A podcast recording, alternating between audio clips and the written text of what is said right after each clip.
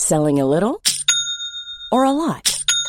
Shopify helps you do your thing however you cha-ching. Shopify is the global commerce platform that helps you sell at every stage of your business. From the launch your online shop stage to the first real-life store stage. All the way to the did we just hit a million orders stage. Shopify is there to help you grow. Shopify helps you turn browsers into buyers with the internet's best converting checkout. 36% better on average compared to other leading commerce platforms. Because businesses that grow, grow with Shopify. Get a $1 per month trial period at shopify.com/work. Shopify.com/work. Quando é que 3 no fogo viram 4? Primeira parte. Comentário de Mari Persona. A Bíblia, no livro de Daniel, o capítulo 3 de Daniel. Antes, uma breve história do que é o livro de Daniel. Deus, quando criou o homem logo em seguida se rebelou contra Deus. Adão e Eva caíram em pecado e com isso perderam a posição que eles tinham diante de Deus, de pureza que eles tinham diante de Deus, e passaram a ser pecadores, e com eles entrou o pecado no mundo, e com o pecado a morte passou a todos os homens, e todos pecaram. E depois disso, Deus ainda tentou de diversas maneiras lidar com o ser humano em dispensações diferentes, ou maneiras diferentes de tratar com o ser humano ao longo do tempo. E uma dessas maneiras foi quando ele decidiu escolher um povo e dar a esse povo certos privilégios divinos, que nenhum povo na terra tinha tido antes. Normalmente isso você faz, por exemplo, nós, quando chega a época de eleições, todos os dias nós vemos nos jornais as estatísticas, as pesquisas de eleitorado para ver quem está com maior porcentagem, a maior probabilidade de ganhar as eleições. E o que eles fazem, na verdade, eles não pesquisam com todos os eleitores do país. Eles pegam uma amostragem que seja significativa, que tenha características significativas de todos os eleitores, e baseado nessa amostragem é feita, então, uma estatística. E Deus fez isso. Deus pegou uma amostragem da raça humana, o povo de Israel, e tratou esse povo de uma maneira diferenciada. Como que dizendo assim, bom, vamos ver então como o homem se sai tendo recebido as minhas leis, os meus oráculos, as minhas promessas. Vamos ver como é que ele se sai, se ele vai conseguir andar de acordo com as minhas expectativas. Seria como se Deus estivesse esperando isso do homem. E esse povo, Israel, falhou miseravelmente. Mais tarde, esse mesmo povo iria até mesmo crucificar ou mandar para a morte o seu próprio Messias, que eles estavam aguardando, os profetas tinham anunciado que viria esse Messias. Mas antes que acontecesse isso, eles perderam a posição que eles tinham de domínio, ou de representação que eles tinham de governo no mundo. Israel era para ser cabeça das nações, mas pela sua desobediência, Deus tirou esse privilégio deles e entregou aos gentios, às nações gentias. A primeira nação que recebeu esse privilégio foi Babilônia, foram os caldeus. Deus permitiu que eles invadissem a terra de Israel e destruíssem várias coisas em Israel e levasse cativo de Israel os seus exponenciais, as pessoas mais ilustres de Israel. Nabucodonosor, que era o rei de Babilônia, trouxe então para a Babilônia as pessoas mais nobres e mais inteligentes e mais sábias e mais tudo. Era como fez quando terminou a Segunda Grande Guerra. O que aconteceu? Os aliados de um lado, os russos do outro, ficaram disputando os cientistas alemães.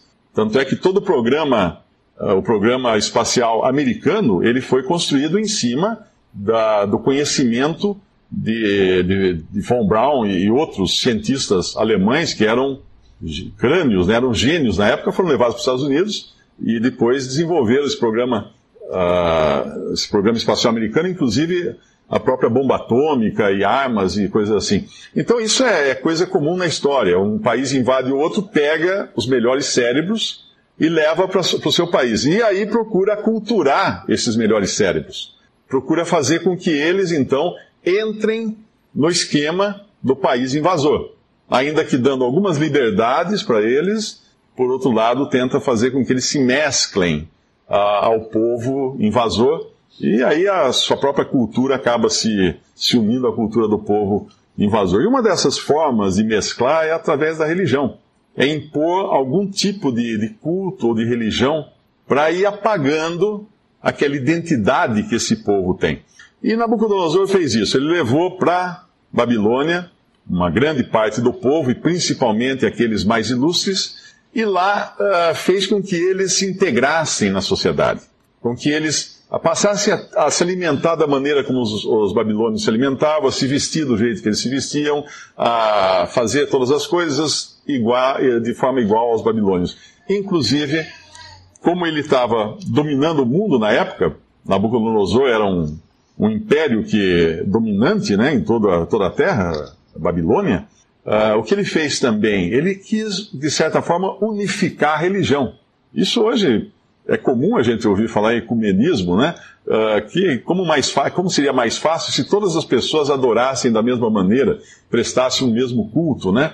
Então ele cria uma adoração aqui, nesse capítulo 3 de Daniel. Ele vai criar uma forma muito simples de adoração.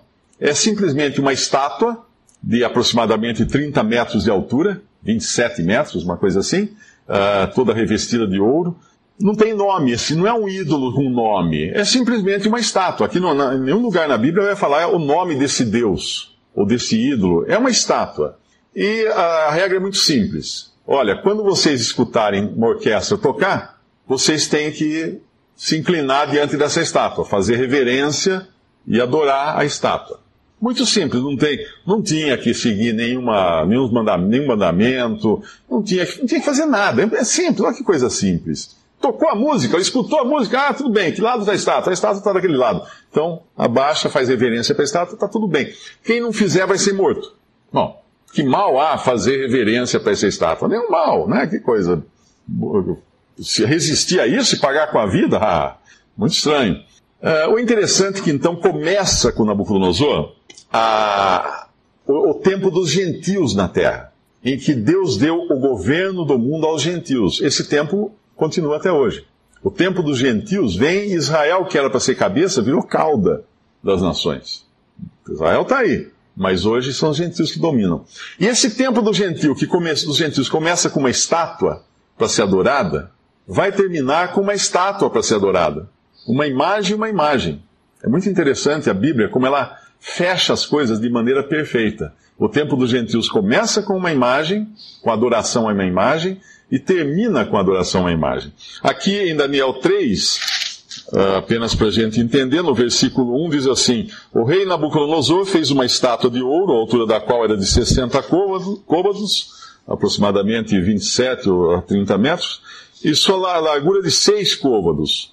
Levantou-a no campo de Dura, na província de Babilônia. E o rei Nabucodonosor mandou ajuntar os sátrapas, os prefeitos e presidentes, os juízes, os tesoureiros, os conselheiros, os oficiais e todos os governadores das províncias para que viessem à consagração da estátua que o rei Nabucodonosor tinha levantado. No versículo 4... E o arauto apregoava em alta voz: ordena-se a vós, ó povos, nações e gente de todas as línguas, quando ouvirdes o som da buzina, do pífaro, da harpa, da sambuca, do saltério, da gaita de foles e de toda sorte de música, vos prostrareis e adorareis a imagem de ouro que o rei Nabucodonosor tem levantado.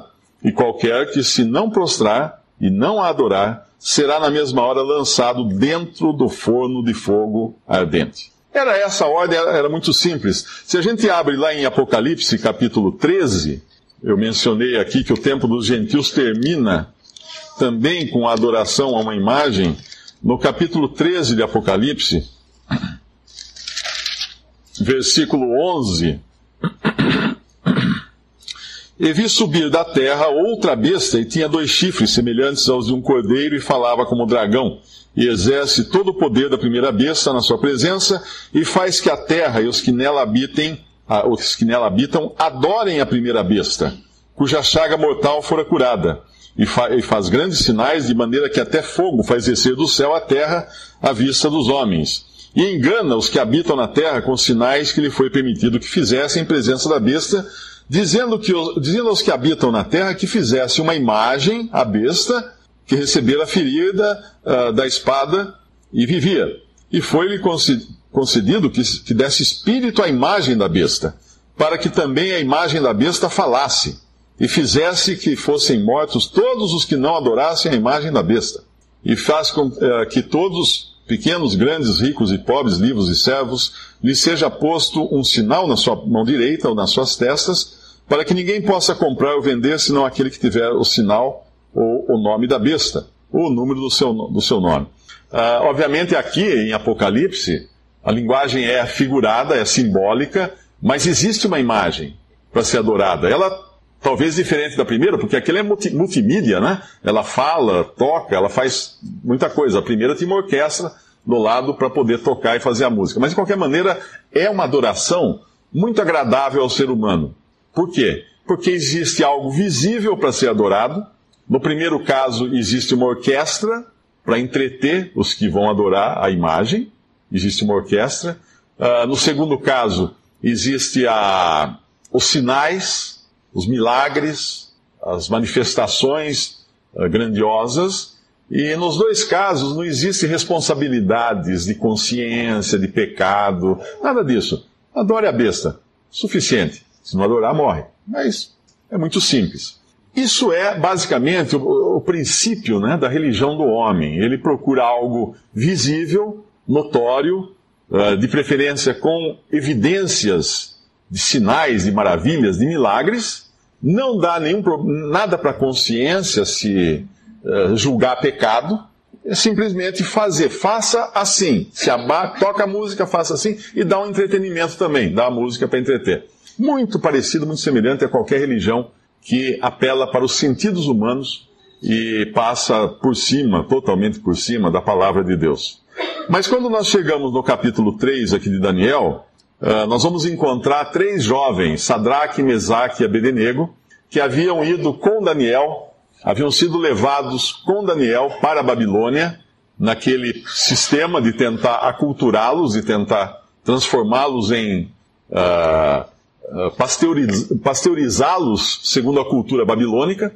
E esses três jovens, eles fazem tudo o que as pessoas fazem em Babilônia, mas quando eles escutam que tem que adorar aquela imagem, eles não fazem isso. Eles não fazem isso. Quando Ezequiel mandou uma carta, Ezequiel ou Jeremias, agora não me lembro bem, eu acho que é Jeremias, mandou uma carta para os exilados em Babilônia, ele disse assim, olha, vocês em Babilônia procurem viver tranquilamente, construir suas casas, se casem, tenham filhos e orem pela prosperidade de Babilônia. Muito interessante isso. Eles estavam na terra inimiga, mas era essa maneira, porque eles estavam ali como um juízo de Deus, uma razão de desobediência deles que eles foram parar em Babilônia. E agora aqui, então, Daniel e esses três, eles se submetem a todas as ordens do rei, eles reconhecem a autoridade humana em Babilônia, muito embora fosse a autoridade do invasor, mas é a autoridade humana. Lá no Novo Testamento nós aprendemos que nenhuma autoridade existe que não tenha sido instituída por Deus. E Deus estabelece as autoridades de acordo com a necessidade do povo. Ah, mas e Hitler? Também.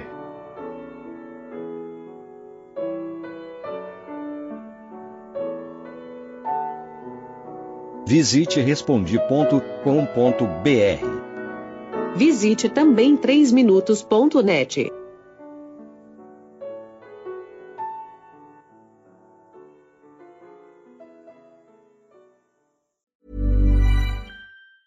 Ever catch yourself eating the same flavorless dinner 3 days in a row?